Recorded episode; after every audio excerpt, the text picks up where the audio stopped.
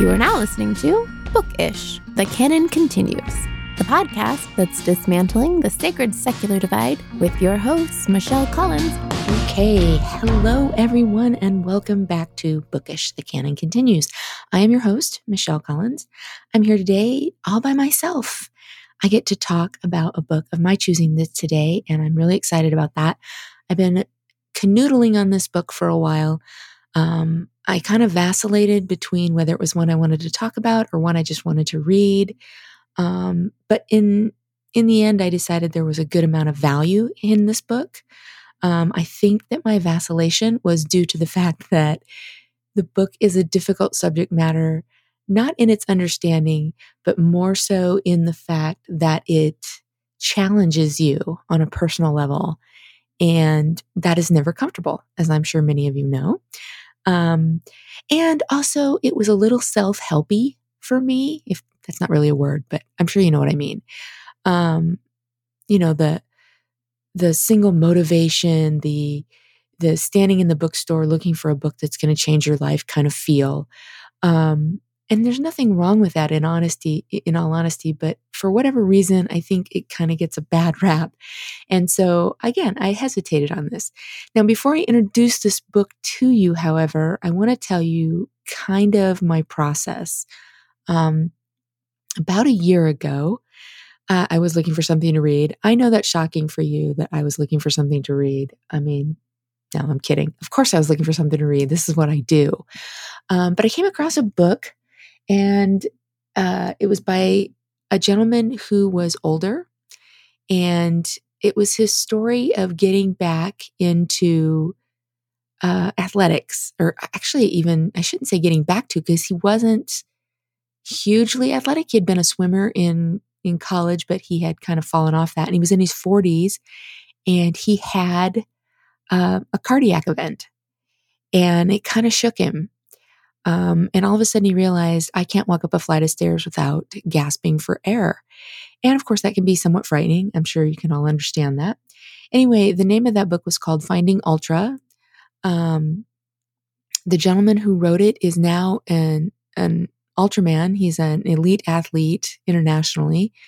Um, and that's not the book I want to talk about. But what struck me in that book was the changing mentality that he had to go through in order to become this elite athlete because we're talking about a man who was living on McDonald's, uh, you know, hamburgers, um, did not exercise, had a high stress job, um, and was struggling to kind of find his place in life as far as happiness.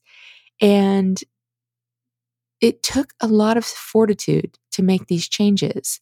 Um, but it was more than that it wasn't just a matter of willpower because nobody wants to hear that. I don't want to hear that. And I'm sure you don't because many of us don't have a lot of willpower.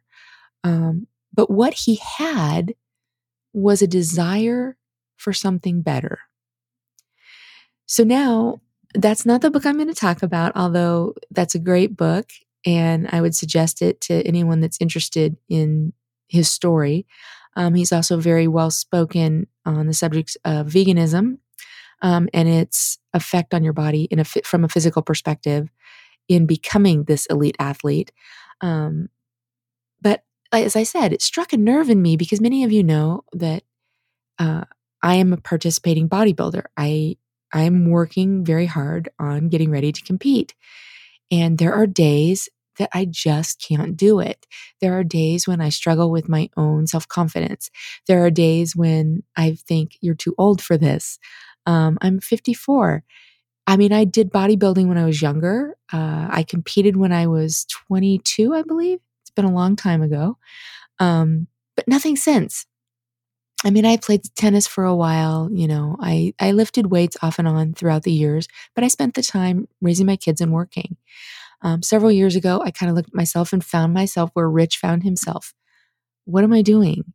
I'm getting older. I've put on some weight um, I don't feel comfortable in my own body. Things are hurting that shouldn't be hurting yet. And I decided it's time to do something about it. Um, and of course, I'm a very competitive person. And so once I got back into the swing of working out again, uh, the competition bug kind of snuck in again. Um, and now it, it is a part of my life, but it doesn't come without a fight. It doesn't come without a lot of, uh, here's that dreaded word again, willpower. But at the same time, it's something that I'm having to work on. In addition to that, is my mentality, not just about this process, but about life, about everything that I want to do, about what I think about myself and how I choose to go through my day. So I came across this book. I've got quite a few lately. Um, kind of given to this subject matter because, again, I'm very interested in psychology. That is my doctoral work. Um, but again, I, am trying to find those things about myself that need some correction. Um, and, and I'm trying to, to find that course correction, um, not only physically, but mentally and psychologically, even emotionally. Um, I'm also trying to find it with the way that I view the world. And doing that is difficult because it forces you to look at yourself and say, I may be wrong. Um, however, I feel like that if more people were to say, I may be wrong about a lot of things, then maybe the world would be a better place if we were not all just so sure we're, we're right about everything. Um, so the book that I'm going to introduce is called Wake Up, which is ironic because I'm recording very early this morning. Um, and so, yeah, I need to wake up. But anyway, the book is called Wake Up How to Get Out of Your Mind, Stop Living on Autopilot, and Start Choosing Your Best Life. It's by Claudia Villandia. Um, and as you can see, sounds a little self helpy. Um, I'm going to read you the back, a little bit of the back cover, so it gives you an idea uh, of what it's about, and then we'll we'll dive in. Um, it says, "Wake up to your limitless life. Are you struggling to find the best version of yourself? Have you been living on autopilot, controlled by your past conditioning and your ego? Do you suspect you are sabotaging your own success? If you are weary of seeing life through a negative lens, if you feel empty, unfulfilled, fearful, or unhappy, if you sense there is something more to life, wake up. Wake Up will help you understand that anything you are experiencing stems from your own subconscious programming and you have the power to move beyond it. I know 15 people just checked out because as I said, this is something that we all roll our eyes at and go, yeah, okay, whatever.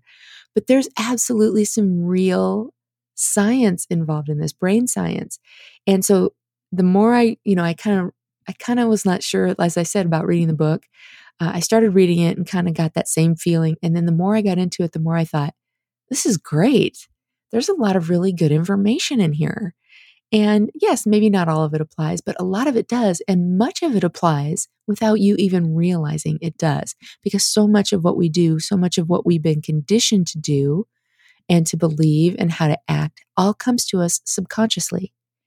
And it's very difficult to change your subconscious mindset. Um, for many of you, and, and I've been open about this, but for many of you, you've gone through a process of religious deconstruction. You have changed your mind. This is another part of that process. You had to recognize, you had to wake up and recognize that maybe what you had believed for so long wasn't right or no longer worked or was not something you chose to believe, but just something that was passed on to you and you never questioned it. That was my case. Um, the same is true for much of our, our life, for the things that we do and say. And so that's what I have found so interesting about this book. It's not a great big book, but I can tell you I have marked the hell out of this book. Um, I have so many pages dog eared that the book is now about twice as thick as it normally would be. Um, but I wanted to start at the beginning here, which is always the best place to start, more often than not. I'm going to give you a quote. This is by Sigmund Freud. Many of you will know him as somebody we uh, read about or listen or hear about, quite honestly, in much of psychology. Um, he said, There is a powerful force within us, an unilluminated part of the mind, separate from the conscious mind, that is constantly at work, molding our thought, feelings, and actions. That's your subconscious. So, who are we who's giving the direction in our lives? You know, we like to think that we're autonomous. We like to think that we're independent thinkers. We like to imagine that we set our own course. And maybe that's true on some level. But the fact of the matter is that much of what we do, much of what we say, or believe all comes from subconscious programming. Um, I know that in the past I have tried to work on my subconscious programming, and it is incredibly daunting, frustrating, maddening, um, and emotion inducing. Uh, any of you that have ever worked with a life coach, if they've gone in deeper into this stuff, you do feel a sense of frustration and anger with them often. You feel emotional. Um, and it takes a while before something clicks and you go, oh, I get it. That was my experience in working with a life coach. I have since become a life, uh, um, oh, what's the word? Anyway, a certified, there it is, a certified life coach. I told you it's early. Um, anyway, and and I have found the same thing. People struggle to address this kind of stuff. Okay. Um, many people find themselves ruminating in the past, right? Uh, or feeling upset about things we don't have, uh, or places that we want to go, things that we want to do. And yet we never move in those directions. So, what clicks in the mind of someone like the gentleman I mentioned earlier? His name is Rich. What what changes or what cha- what f- uh, switch gets flipped in his mind to become this ultra elite athlete when he could barely get off the couch before. Something has to change. Um, for much of for many of us uh, we spend our time we're, we're worrying about future. We're imagining scenarios. We're wishing to be in a different place. And we never are actually qualified in our in our thinking in the moment. Um, many of you have probably heard the term um, mindfulness. And again, that's another word that maybe gets a little bit of an eye roll uh, from one group of people, but another group of people excitedly claps their hands and says, Yes, that's the answer. Mindfulness, uh, living in the moment, being present, um, and, and deciding, How did I get here? Right? Uh, too many of us live from reaction. And a reactive mode pretty much prompts you to make decisions for your life um, from your mindset that's been conditioned over time. You're used to living within a certain framework and you don't know how to live differently. Um, and so then you continue to act in the same way, which perpetuates your mindset. And you continue down the same road, wondering why you never reach a new destination. And frustration and emptiness sets in. And for many people, we just begin to live rote, you know, through rote and routine. We we get up every day, we shower, we go to work at a job that maybe we're not interested in. Um, we function through that day. We come home, we eat, we watch television, we shower, um, and we start again the next day. And we wonder why we feel unfulfilled. Um, and we sit around and we think, how did I get here? Well, there's a reason that we got there. Um, so, some of the key points that she brings up in the beginning of the book, um, I thought were really interesting. She talks about when you are not in tune with your emotions, um, you're not aware of your thoughts, when you're not consciously directing your behaviors, you're just going through the motions of living, which is what I was just saying. You are on autopilot. You don't consciously think about the things that you're doing. You simply function. Um, and she continues if you're not aware of what is evol- evolving before you, most likely you're just living on autopilot, almost asleep. Um, you find yourself highly engaged in troubling thoughts about the past or the future rather than being engaged engaged in the present and aware of your surroundings. That's what I was talking about. Mindfulness. Um, it's only by living in the present moment that you have the power and the opportunity to give direction to your life and to actually experience it. Like you have to be awake to experience your life. Um, and I thought this was a great point. When you allow your conditioned mind to take over your life and allow your actions to be unconsciously dictated from your conditioned perspective or autopilot, you limit yourself from reaching your highest potential. Instead, we need to learn to direct our conscious mind and decide on conscious actions. Um, so I have another quote.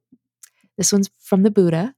Um, I haven't studied the Buddha a great amount. I know many of you have, but this is in reference to the mind. Um, his quote is Who is your enemy? Your mind is your enemy. Who is your friend? Your mind is your friend. Learn the ways of the mind and tend the mind with care. In other words, your mind is incredibly important. Now, for many people, they're going to look at that and say, oh, we're talking about the brain. Well, in a fashion, yes. But your mind is that part of you that thinks and feels. It's facilitated by the physical side, the brain, but your mind is who you are. And so it makes sense that you need to take care of that, you know, and, and consciously protect your mindset. Um, your mind is a powerful tool. We've all heard that before, but you have to consciously use it to leverage the power that it actually has. Um, and again, I know for some people this sounds a little new agey. It did to me too. And I am conditioned in my religious past to shy away from anything new age related um, because somehow that's wrong. And yet there's so much value value in this understanding. Um, the, the reality is your mind influences your emotional state, right? Your mind helps you experience joy or peace, um, but it also can keep you locked in a place of suffering or fear. We get to choose, um, but most of us don't. Uh, when we consciously direct our thoughts, though, we have the power to change our circumstances, to change the, the emotions that we're feeling. Um, and that can either uh, impact our well being negatively or positively. Uh, so we have to decide what meaning our circumstances have. Uh, that helps us move forward to, to get out of this undesirable emotional situation. Um, the reality, though, and the hard truth is if we're looking to change our life, we can't do it uh, if we continue thinking the same way that we've always thought. It's just a reality. You will continue to do the same thing over and over and achieve the same results and wonder why life isn't progressing. Um, many people have decided that's the definition of insanity. Uh, I kind of tend to agree with that, not from a psychological perspective, but from the perspective of, yeah, that's the experience. Um, but we can, okay, here's going to come one of those statements that sounds just a little new agey and a little self helpy um, we can harness the power of our mind. Uh, we can choose our thoughts. Um, we can choose our focus. We get to choose our actions. Um, but it takes intentional thought and reflection, and it it uh, it definitely requires us to acquire some self knowledge and self awareness. Not many people are hip to that because, as I said, that can be frustrating. Um, it can be uh, upsetting to our paradigm. And so many of us don't want to do that. But let's go a little bit more here. She wants, uh, she brought up this subject. And again, as I said, there's so much value here in some of the things that she talked about, just from a psychological perspective. Um, she has a very, very short chapter, which is ironic because I think this is a very big subject. She has a very short chapter on the conscious mind, the subconscious mind, and actual consciousness. Um, and she does include a quote at the beginning of each of these chapters, which I really like. I didn't like all of them, but um, there were many of them that were really good. And this one uh, is by a man named Robert Collier. It is only through your conscious mind that you can reach the subconscious and the universal mind. Your conscious mind is the porter at the door, the watchman at the gate. It is to the conscious mind that the subconscious looks for all of its impressions. In other words, everything that you are subconsciously acting from, uh, every bit of knowledge that you subconsciously are acting from, at one point was conscious knowledge. It just became habit. It just became something that you decided to ruminate on for a while. Um, so your subconscious mind is where your personal conditioning comes from. Um, it's where the manifestation of your ego is stored. Oh, the ego is interesting. And she gets to that in a little bit, which I love that conversation. Um, so you, you have this manifestation of your ego being stored there, and then you act on these things. She says unconsciously, and what that that always bothers me when people say that unconsciously because that insinuates to me that you're you're asleep. Um, but I guess that's her point. But she's really talking about an, a subconscious mindset. Um, your subconscious mind also manifests itself when you automatically react or when you're triggered in some fashion with a strong emotion, right? That's your subconscious. And that usually happens in a challenging situation or, you know, emotionally charged situation, maybe something that deals with abuse or things like that. We have a tendency to react and we call that a trigger. Um, but basically, from for all intents and purposes, that's your subconscious at work, right? Um, so you have to allow your conscious mind to actually work in order to change your subconscious. You can't just keep going down the same road. And I'm looking at my time and I'm going to have to hurry because there's still so much stuff here and I'm already 20 minutes in. Um, but here was here were there was two of two chapters that were my, favorites. Um, her her chapter on the brain um, because I just found it fascinating. Uh, Nikola Tesla says, "My brain is only a receiver. In the universe, there is a there is a core from which we obtain knowledge, strength, and inspiration. I have not penetrated into the secrets of this core, but I know that it exists. Well, we all know it exists, right? We we all call it different things. The universal mind. We some people refer to it as God, but we are all plugged in to the matrix, if you will. And at some point, we have to focus on it to see it. Um, so she goes into this very long, not very long, she goes into a very in depth discussion on the brain and how it's actually, how it works and how it's composed. Um, but she makes a few points here up front, and I thought these were interesting. I have them highlighted. Uh, research suggests that we make decisions based on our emotions, and then we rationalize those decisions. So, for all you people out there that have been told you're too emotional, to some degree that may be true. And I'm one of those people, and that always frustrates me when I'm told that, but it may be true. The more emotional we are, the more we're feeling what's happening to us, the more apt we are to rationalize our decisions based on that emotion. Okay. And then she goes on here, and, and honestly, this, uh, her discussion here reminded me of another book I've read. Uh, it's called Finding God in the Waves by Science Mike. Um, and he, I actually got angry when I read part of his book um, because it was something that was difficult to take. And, and this is what she's bringing up. You can alter your brain wiring through your conscious mind, right? Because your, your brain is basically now, don't take this wrong. Your brain is basically plastic, meaning it's malleable, not that it's actually made of plastic, um, but it's malleable and it's changeable, right? Well, that's actually called neuroplasticity. that's a real thing.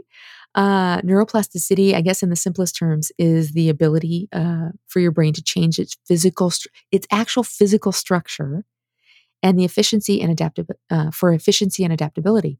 In other words, your brain is continuously being wired and rewired through your experiences, your thoughts, and your behavior.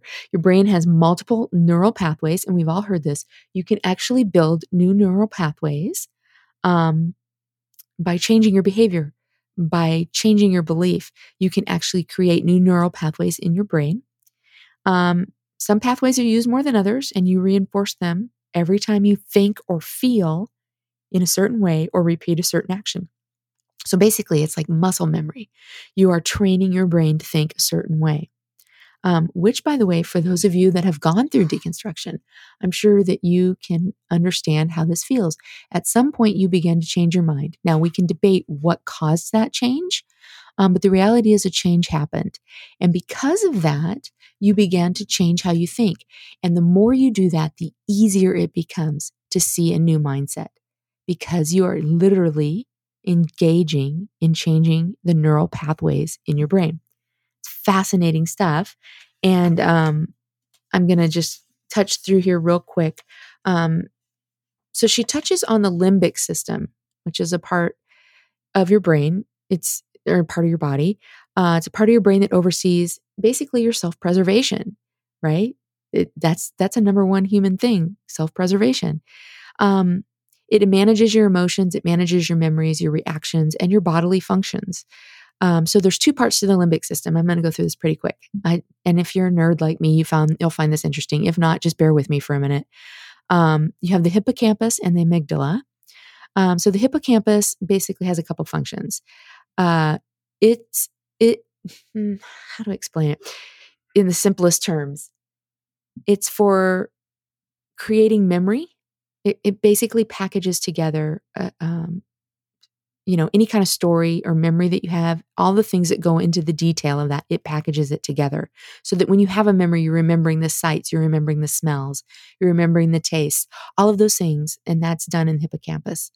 Um, it's also, uh, it receives the senses and associated emotions. So that's what I just said. Um, so that's why when you have a memory of something, or let's say you're walking along, and this happens to me a lot. I'll be outside walking and there's a smell in the fresh morning air. Always takes me back to when I was in the Marine Corps and I used to have to go out and run in the morning every time. And I can feel that all over again because of a smell.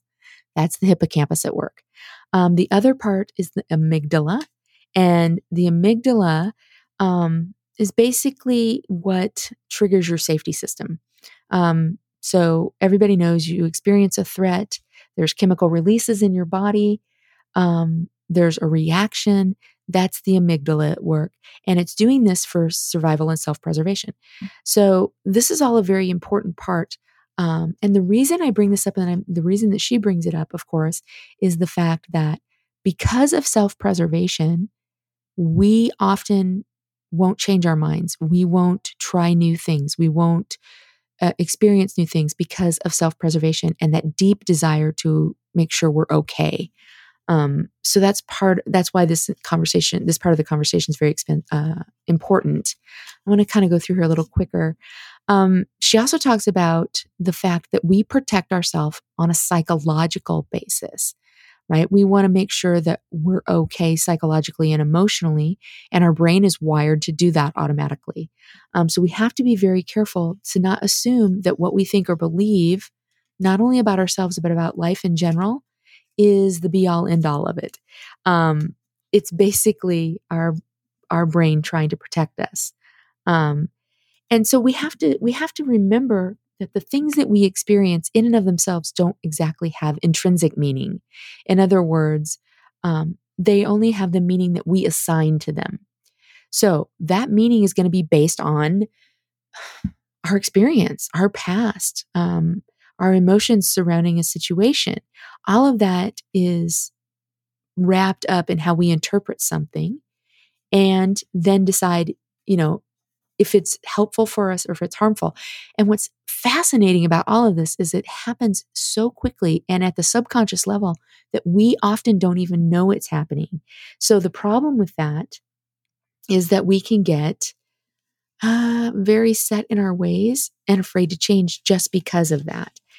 Um, and one of the other things that can happen, of, of course, in that is that we can create some biases.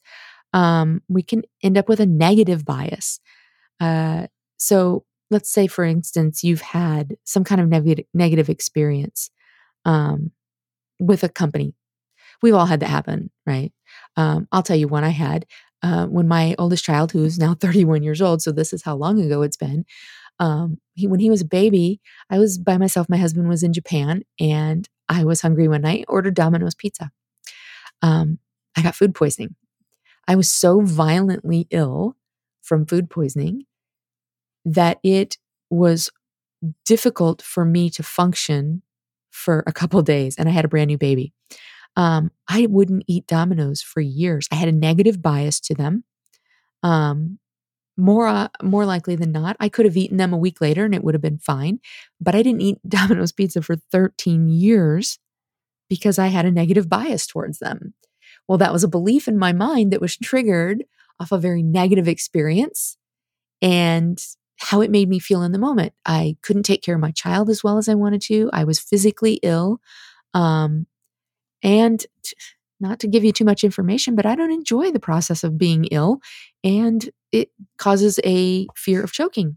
So I had all these memories stored in my brain. So anytime the name Domino's came up, I literally my lip would curl up and I'm like, I'm never eating there again. So I created this negative bias. Well, we do this with everything in life. We create either a positive bias or a negative bias to something. So you can see after a while that it can start to have a very deep effect on what you allow into your life, what you decide to think about, or even attempt. Um, so I'm going to get busy here and get going faster. I know I keep saying that. Sorry. Um, anyway, the brain is fascinating. I'm going to skip over that, even though it was one of my favorite parts. Um, So let's talk a little bit about how you got conditioned. Um, so, automatic subconscious reactions to fear are part of how you get conditioned. Fear is one of the most incredibly um, strong emotions, but it's also one that is the most impactful as it pertains to setting up conditioning in your life, right? Um, and we do things from fear, like wanting to change somebody else's behavior um, because it doesn't align with our conditioning. Uh, we want to blame others so that we don't feel shame. Um, we don't act or do things that we want to do because we're afraid of failure. I think that's a really big one for a lot of people. And I'll tell you right now that I struggle with that right now in the course of bodybuilding or in the course of performing athletically. There's this very big, real fear of failing. Um, and nobody wants to do that. Although, ironically, failing is a part of of victory. Failing is a part of of finishing well because every time you fail, you learn something from it. But yet we've given such a negative connotation to failure that we're all very afraid of it.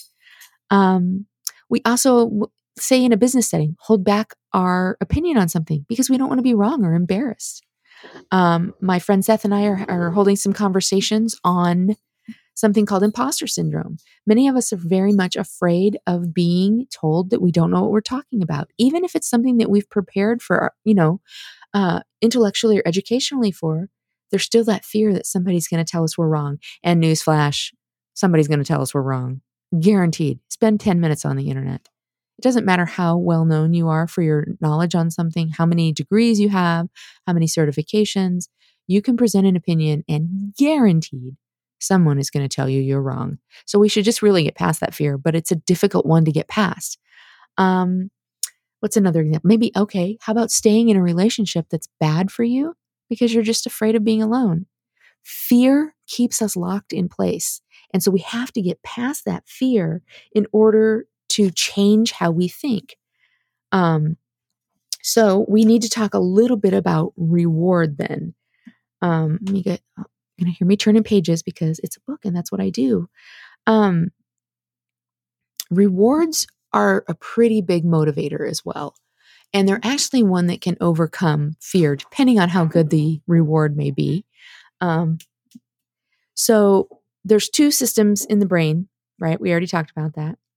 Um, two brain processes that support some kind of reward mechanism. Um, the first is a pretty strong one. It's a, a dopamine release or a neurotransmitter, right? Most of us know that our own body chemicals are often as strong as many of the drugs that we can use. And because of that, you can get addicted to your own bodily chemicals. That's a contention I've had for a long time. Um, unfortunately, I'm addicted to, to stress. So my body chemicals are a little bit different. Um, but that explains cravings, right? Anytime that we are craving something, it's because there has been a dopamine release in our brain because we've had a good experience with it. Um, so that's something we need to keep in mind, especially if you're like me and you're struggling with willpower on what you can and cannot eat. You have to realize that you have a dopamine release that's associated with whatever that is that you're craving. Um, the second process, process, as I said, there's a reward mechanism um, that is it's triggered basically by the release of some other chemicals, neurochemicals like serotonin, endorphins, oxytocin. Your body creates all that on its own. Um, so many of us have heard of like a runner's high. Well, the reason that we've heard of a runner's high is that that is a, a body chemical release that happens to somebody in the midst of athletic performance. And it feels good. And then you begin to associate running with that feeling. And so now you want to run more. So, do you see how this works? You begin to change your behavior and your mindset because of your body chemistry and how your brain is functioning. And so I don't want to simplify everything we do to this idea that, well, it's because I can't control it. It's in my brain. But we, the, the idea of, of this book is that we can control it. We can change it. Um, but it takes some work. Okay. So we have to, we have to be aware of that and we have to be interested in changing some of those things or looking at them from a different perspective. Um, so, some key points here that she makes about this, and I'll just run through these real quick. Um, you create beliefs about yourself, others, and the world. And those beliefs are the foundation for your conditioning. Um, the protection mechanism of your brain conditions you to react fearfully in unfamiliar or undesirable situations, which then allows fear to control your thoughts and your behaviors. Um, so you have to go beyond that fear, is her point. Your painful life experiences have created beliefs and memories that your brain perceives as threats, and your brain automatically begins to function in the way that it was created to function um, with releases of chemicals um, and and mindsets that are meant to protect us. Um, so if we have a lack of awareness about this kind of conditioning and its influence in our lives, we can actually sabotage ourselves. We can actually misdirect our own life because we're relying on on thoughts that actually can be changed because we don't know that they can be. So we need to be very careful about that. Um, some of the things that actually I talked I, I, mentioned fear, but she lists some others, and I'll just list them for you. Uh, fear. Uh, these are things that actually have an effect on on how you think. Uh, fear, your family, your social circle, uh, the media. That's a big one. Your culture, your education, your work experience, what you value in life, and pretty much your habits. All of those actually have a very big effect on your ability to change your behavior. So we have to remember that we are subconsciously programming ourselves based on these things. So to change, we're going to have to consciously program ourselves around those things as well. Um, so here was my the next chapter was the one that another one that was a big one for me, and it's on the ego. Loved this chapter. Um, so she has an anonymous quote here. Ego is just like dust in the eyes. Without clearing the dust, we can't see anything clearly. So clear the ego and see the world. Um, now, I'm going to tell you, th- this is a dicey subject because people get very defensive. I get very defensive about things like that. Uh, that that are surrounded in this discussion on the ego. So, ego is basically your sense of self, right? It's the I. When you're saying I anything, you're talking from your ego. Um, so throughout throughout like your life, your ego constructs not just one identity, uh, but multiple identities that are defined for you. Now, I'm not talking about multiple personalities, although we can be. I'm talking about the the you you show to different people. And I liken this to being an actor on a stage. It's character development. You are you are developing the identity for each situation that you find yourself in. So you have your work identity, you have your athletic identity, you have your church identity, you have your home identity. It doesn't mean that these aren't authentic. It just means that you are adapting to your surroundings and you are conducting yourself in the way that's expected in those surroundings. Um, so the problem with this, however, is we have to make sure that we keep the ego in check, right?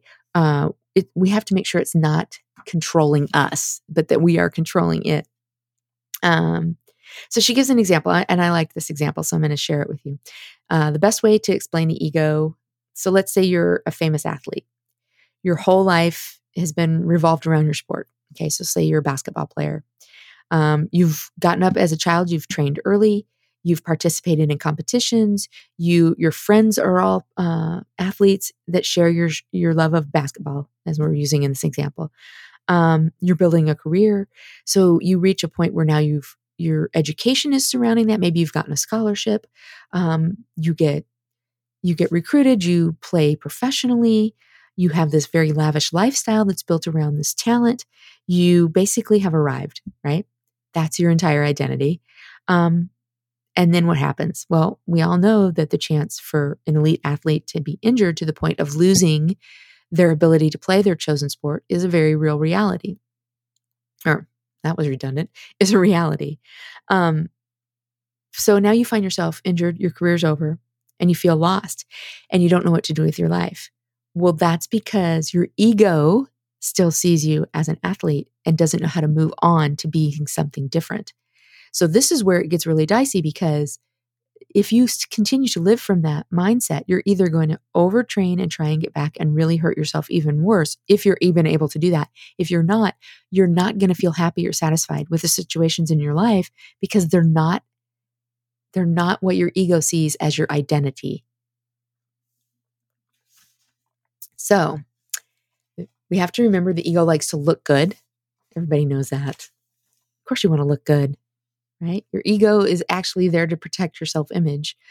Um, it wants everybody to see the best in you. The ego wants to be right. It wants to look for acceptance. Um, it wants validation of its own identity. Um, that one's hard to overcome because we all want to be validated. There's nothing wrong with that. But what if you're just wrong? Um, I heard a comedian a long time ago. I, I, found this humorous. Um, talk about using drugs and and he didn't use them but he had asked a friend why do you use why do you use drugs uh, and i think the drug of choice at that point he was talking about was cocaine and his friend said well cocaine it, it enhances your personality and his response is was well what if you're an asshole um and and I've always found that humorous. But that the the ego wants to be validated, so we we're going to justify and look for reasons as to why our ego or our identity is okay. Um, it's a very difficult force to deal with, uh, which is why it's, you know, of course, been the subject of psychology since the beginning. Uh, but your ego loves control. Uh, it, the ego gets in the way of respecting one another, uh, quite honestly. Um, because we see ourselves as, as right, uh, and in our opinion as valid, we have a tendency to disrespect or disregard anybody's opinion around us.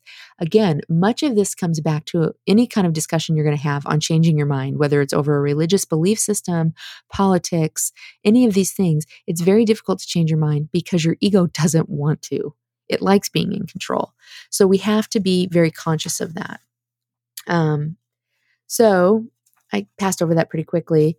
Um, but that was a great, a great subject matter, a great chapter. I really enjoyed that uh, chapter. And she goes on to talk about mastering your emotions. That is a valid thing, although I know that some people struggle with that because we've been told we're too emotion, too emotional, and that's hurtful. That was hurtful to me. Um, but yet it can be true. I, I do recognize that. Sorry, I had to take a drink of, of some tea there. anyway, it can be difficult to change your emotional status um, because it is a part of our personality. The, the trick here, once again, is not that we're trying to get rid of it, but that we're learning to control it. Um, our emotions shouldn't control us. Um, so here she has another quote, another one that I had highlighted. In the measure that you master yourself, that you control your mental forces instead of being controlled by them, in just such measure, measure will you master affairs and outward circumstances. So, in other words, you have to learn to um, control your emotional state. And in so doing, you will learn to control much of what goes on in your life. Um, because your emotions are basically a barometer, right? They're uh, they're an in performance indicator, if you will, um, that kind of highlights what's going on in your world. Uh, if you're happy, if your emotion is joy, most people can look at you and say, oh, that person's having a good day. Well, I mean, that's simplistic, but that's the reality of it. Um, we typically have emotional outbursts for different reasons. Um, and so she goes through a, series here of, of, saying we should ask ourselves questions. And now this is very difficult to do. And I have tried to do this, um, I, especially with anxiety, because I because I deal with a lot of anxiety on a normal basis um, as soon as I feel it, one of the first things I now will do is make myself sit down and take a deep breath and say, okay, when did I start feeling this? What was I doing? Who was I with? What was happening? And I try to identify where that's coming from. Now, that's not always able to be done. Uh, sometimes anxiety is just generalized. However, asking those questions allows me to help figure out ways around that anxiety. So she has a whole list of questions here, and these are not something that you have to go through, but I thought some of them were really good questions. And the first one, like I said, what triggered my emotion? Where did it come from? Where did the trigger come from? And sometimes we have to go back and identify that. Um, what can I learn from this? Sometimes emotions need to be evaluated or observed. So if I'm angry over something and my question is, what triggered this? Uh, what what made me angry? Now, why is that a trigger? Okay, now what can I learn from this? Of course, that's easily said, easier said than done when you're standing outside the emotion. When you're in the midst of the emotion, however, much more difficult to do. I recognize that. Um, so we have to learn to accept the emotion, take time to understand it, um, and then evaluate the behaviors that that emotion brings up from us. And sometimes we're going to find out that we don't like ourselves very much in that moment. Well, that is a, a key reason then that maybe we need to make a change. Um, and we do that again with the power of the mind.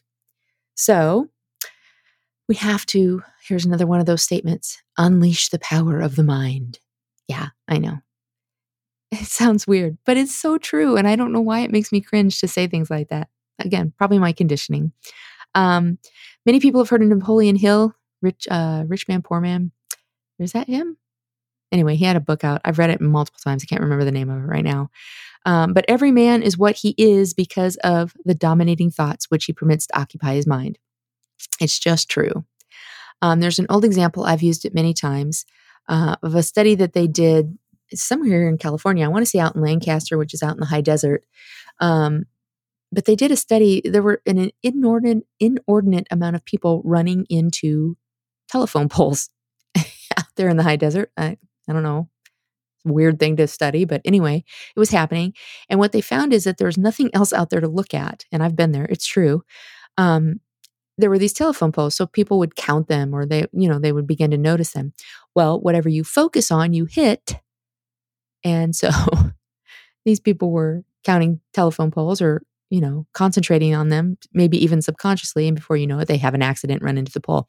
So basically, that's the point of that that comment, though.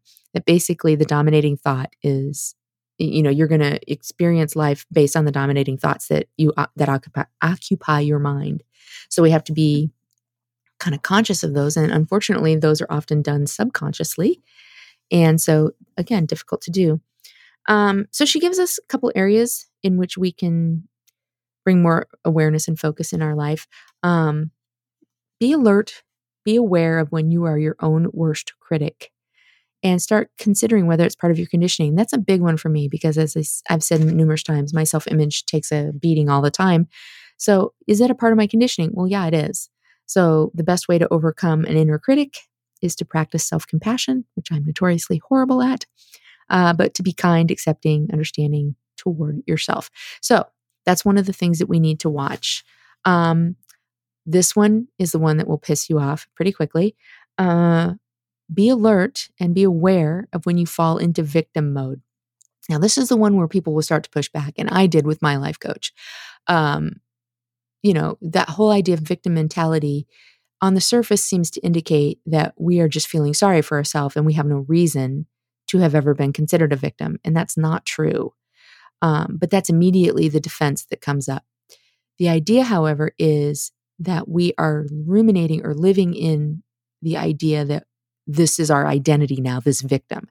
And so people that are working on getting around that are working on coming to a new understanding of their identity, not identifying in the place of that victim. But that doesn't mean they're negating the events or the um, the experiences of that of themselves or the person that was victimized.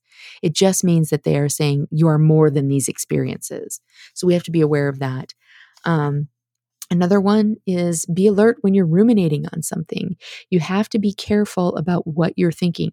If you are prone to negative thoughts, you have to be aware of that and start course correcting on that. Um, be aware of when you're seeking validation. What is it you're actually looking for there? And you know you're subconsciously seeking something in that and so we have to kind of look at it and say okay what is what is it that i'm needing in this moment that's that's driving this need for validation? Um and and what i mean by that is if, if i have a viewpoint on something right and and i'm looking for somebody to agree with me why is that viewpoint so important to me? We want to go back to the root of that and say okay what makes this such an important thing for me for someone to agree with me or, or to say, you're right. Why do I need that? Um, and then the last area that she highlights is uh, using conditioned language that lacks possibilities. Um, basically, it's your con- conscious or uh, subconscious use of language um, because that language governs your actions. So you have to be careful, you know, about what you're saying. Um, for those of you uh, pre, you know, that are inclined towards the Bible, out of the heart, out of the abundance of the heart, the mouth speaks. So we have to be aware of what of what's coming out of our mouth. That self talk, basically. Um, so we have a power of choice. Eckhart Tolle says that choice implies consciousness, a high degree of consciousness, actually. Without it, you have no choice. Um, so, choice begins the moment you disidentify from the mind and its conditioned patterns the moment you actually become present. So, in other words, you we all like to say, I have a choice, I have freedom of choice. Well, you do only when you become aware of that fact and that you consciously use it. So that's one of the things that we have to be aware of is uh, am I am I acting from a place of choice right now or am I just doing what I normally do because I've never thought about it otherwise? So we have to choose our thoughts, right? Um, and that's difficult. Have any of you ever tried to meditate? Oh my gosh. I have this app on my phone. It's called Headspace. It's a great app. It's got a whole library of meditations but I am notoriously a horrible meditator um, because I will be off in la la land somewhere else, you know, or on my task list, um, or in an argument that I've had when I'm supposed to be just letting my mind relax. Um, so I'm horrible at it. But one of the things that I loved about the way they handle that is they tell you that that's normal. Well, it's good to know. Um, and they just gently remind you, okay, bring your mind back bring your mind back. And we have to because we have to train our mind to let go of those thoughts that are not helpful to us in that moment. So we have to choose our thoughts. We also have to choose the meaning of our circumstances, right? We have to evaluate the things that are happening around us and we have to look at the circumstances and say, what does this mean? Rather than allowing it to just cause us to react. Um, we get to choose to be grateful. I think that's really important. And of course, again, scripturally, yes, we are supposed to be giving thanks in all things. So being grateful has properties of positivity, if you will. It allows you to begin to see the good in things. Um, I had a practice with my children when they were growing up.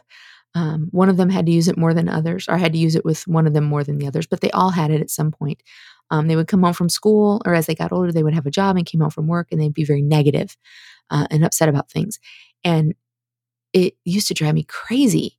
And so I made a rule that they couldn't complain when they got home until they told me three good things that had happened that day. And I mean, sometimes they had to really work for it. Um, but three good things, and then they can complain as much as they want. Well, ironically, what happens is once they began to talk about the good things, the bad seemed less important. And on almost without fail, um, any negativity after that was pretty minimal. Um, it's very hard to go back to ranting when you've had to reverse your mind and kind of think about what you're thankful for. Um, we should also have a curious mindset. I think curiosity is a wonderful thing. Now, it can be dangerous sometimes, it depends on what you're curious about. Um, but yeah, we should be curious and we have to choose our focus. Um, again, going back to the telephone poles, what are you looking at? What, what has your attention? Uh, we have to choose to be present. We have to train our mind to be in the present, not ruminating on what is already past that we can't change, not worried about what's coming up that we may have no control over. But we have this moment, we have this time that in the moment we get to decide what's important. Um, and we get to choose our response to it, right? Now, I'm in awe of people that can actually take that breath and think before they speak. It's not a quality that I have very often. Uh, typically, my mouth is already responding to somebody before my brain is engaged. Uh, anybody else have that problem? Um, but yeah, we get to choose our response. We get to choose to take responsibility for our lives, and we should. Often we don't, though. Um, again, we go back to the victim mindset or mentality that that life is happening to us, and that we don't have any any way of controlling that, but that's not true. We do. We have to just take responsibility first.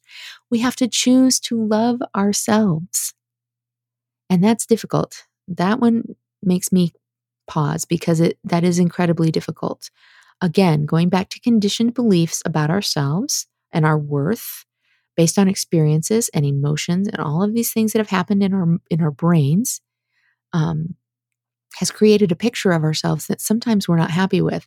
So sometimes it is difficult to find that love for yourself, but we should choose to do that.